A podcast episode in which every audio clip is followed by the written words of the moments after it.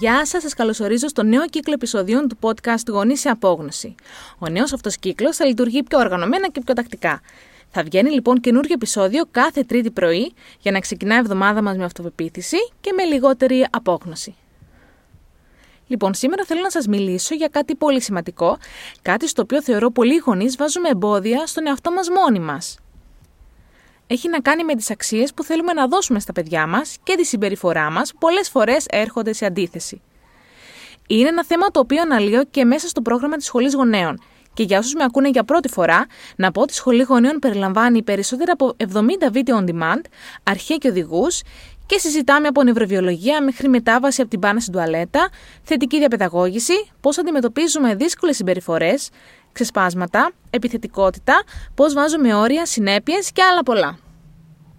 Και όλα αυτά μπορείτε να τα παρακολουθήσετε στον δικό σας χρόνο και χώρο, δεν υπάρχει χρονικός περιορισμός και η πρόσβασή σας δεν λύγει ποτέ. Ωραία, λοιπόν, πάμε να αρχίσουμε το θέμα του σημερινού επεισοδίου. Για τους περισσότερους ανθρώπους, αυτό που δίνει νόημα στη ζωή τους είναι να ζουν με τέτοιο τρόπο που ακολουθεί τις αρχές και τις αξίες που θεωρούν σημαντικές. Και αυτό που θεωρεί σημαντικό ο καθένας είναι καθαρά προσωπικό και υποκειμενικό. Όταν γινόμαστε γονείς, λόγω και της στενής σχέσης που έχουμε με τα παιδιά μας, επειδή νιώθουμε υπεύθυνοι για αυτά, θέλουμε να τους μεταδώσουμε όλα αυτά που εμείς θεωρούμε ως τις πιο σημαντικές αξίες της ζωής.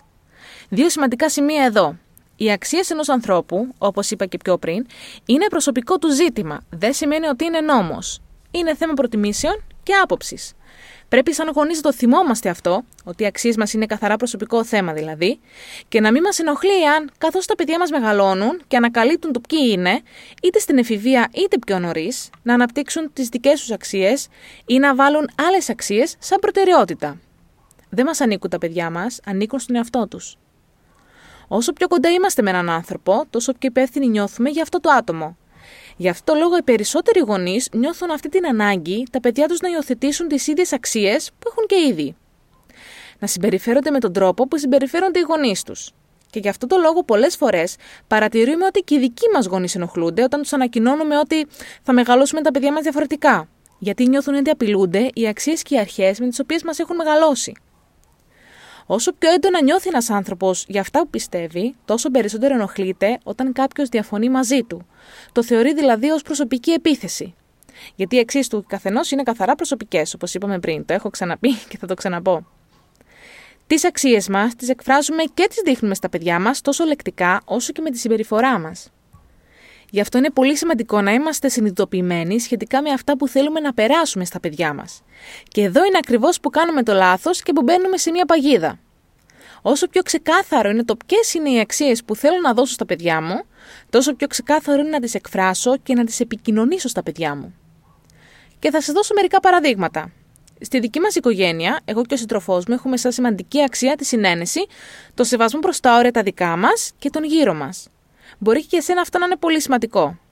Φαντάσου τώρα ένα γονέα, ο οποίος θέλει να μεγαλώσει το παιδί του με την αξία της συναίνεσης, αλλά παράλληλα αναγκάζει το παιδί να φιλήσει και να αγκαλιάζει τη γιαγιά, το θείο, την ξαδέρφη του με το ζόρι. Άλλα λέμε, άλλα κάνουμε, άλλα εννοούμε. Θέλω να μάθω στο παιδί μου να σέβεται και να ακούει το όχι του άλλου, αλλά εγώ ούτε ακούω ούτε σέβομαι το όχι του. Πώς θα λειτουργήσει αυτό? Καταστροφικά. Ίσως έχετε ακούσει ξανά τη φράση «Τα παιδιά κάνουν αυτό που βλέπουν και όχι αυτό που τους λέμε να κάνουν».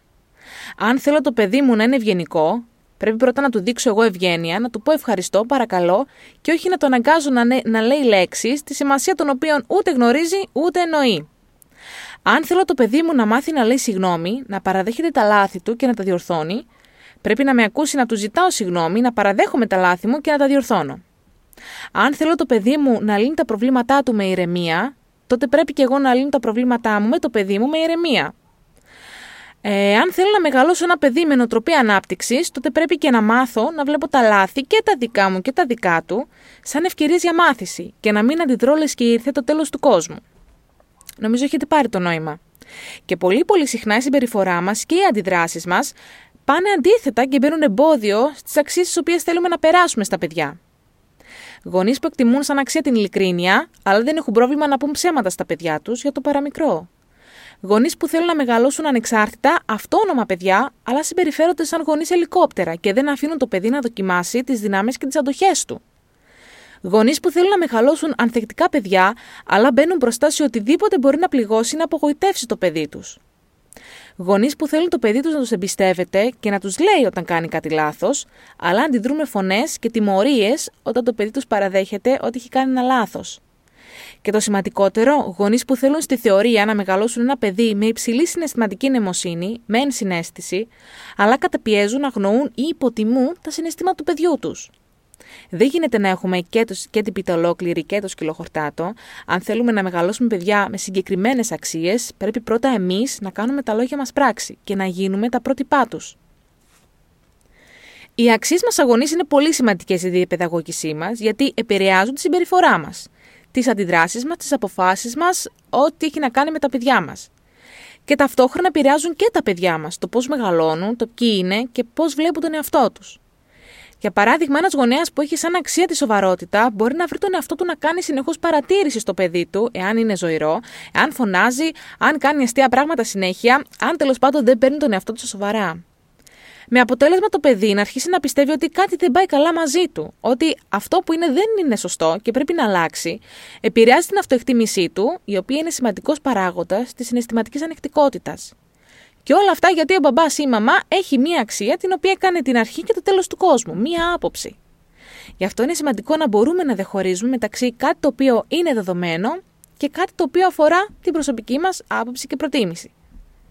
Είναι άποψη το ότι τα παιδιά πρέπει να είναι ήσυχα, δεν είναι νόμος και δεν είναι ούτε και αλήθεια. Ίσως το παιδί του γονέα αυτού να μην είναι αυτό που θα προτιμούσε, αυτό το οποίο θα εκτιμούσε αυτός ο γονέας, δεν σημαίνει όμως ότι υπάρχει κάτι λάθος στο παιδί του. Κάποιος άλλος μπορεί να έχει σαν σημαντική αξία ένα παιδί να έχει χιούμορ και ενέργεια. Στην ιστοσελίδα μου μπορείς να βρεις και να κατεβάσεις δωρεάν μία λίστα με αξίες και αρχές, να τις μελετήσεις μόνος σου ή με τον σύντροφό σου και να τις βάλεις σε μία σειρά προτεραιότητας. Μετά μπορείτε να σκεφτείτε και να αναρωτηθείτε με ειλικρίνεια αν οι αντιδράσεις και τα λόγια σας συμβαδίζουν με αυτά που θέλετε να περάσουν τα παιδιά σας. Είναι μια πολύ σημαντική άσκηση και βοηθάει πολύ στο να μεγαλώνουμε τα παιδιά μας με ενσυνειδητότητα και να μην κάνουμε πράγματα τα οποία σαμποτάρουν άθελά μας τις προσπάθειές μας. Σε ευχαριστώ πολύ που ήσουν μαζί μου στο σημερινό επεισόδιο, ελπίζω να το βρήκες ενδιαφέρον και αν σου άρεσε κάνε μου ένα review, θα χαρώ πολύ να διαβάσω τη σκέψη σου. Καλή συνέχεια, θα τα πούμε την επόμενη Τρίτη πρωί.